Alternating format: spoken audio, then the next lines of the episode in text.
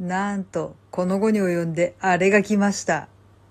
どうも、あじたまです。はい、何かっていうと、コロナワクチンの接種券です。来月5月8日でしたっけ？長いこと世間を騒がせていた新型コロナがようやく季節性インフルエンザと同じ扱いになるということなんですけど、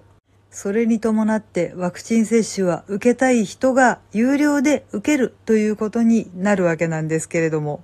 そんなギリギリの時期に私の分と夫の分、二人分無料の接種券が届きました。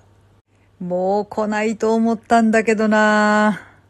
でもまあとりあえず期待以上は何とかしておこうかなと思うんですけど、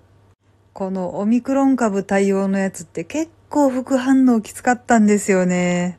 とりあえず私も夫も熱とかは出さないし、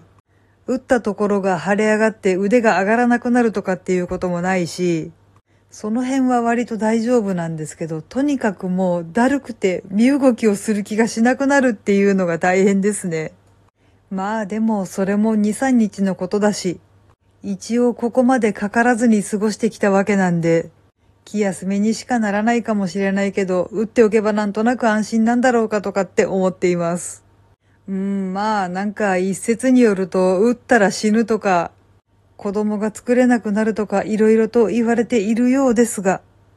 もう別にその時はその時だと思っているので何ということはありません。まあそれ以前の話として今の世界情勢とかを見ていたら、コロナがどうの、ワクチンがどうのっていうのはものすごく些細なことのような気がします。とりあえず一日一日を一生懸命生きることだけ考えようかなと思っています。はい。というわけで今回はこんな感じにしてみたいと思います。この番組は卵と人生の味付けに日々奮闘中の味玉のひねも姿りでお送りいたしました。それではまた次回お会いいたしましょう。バイバーイ。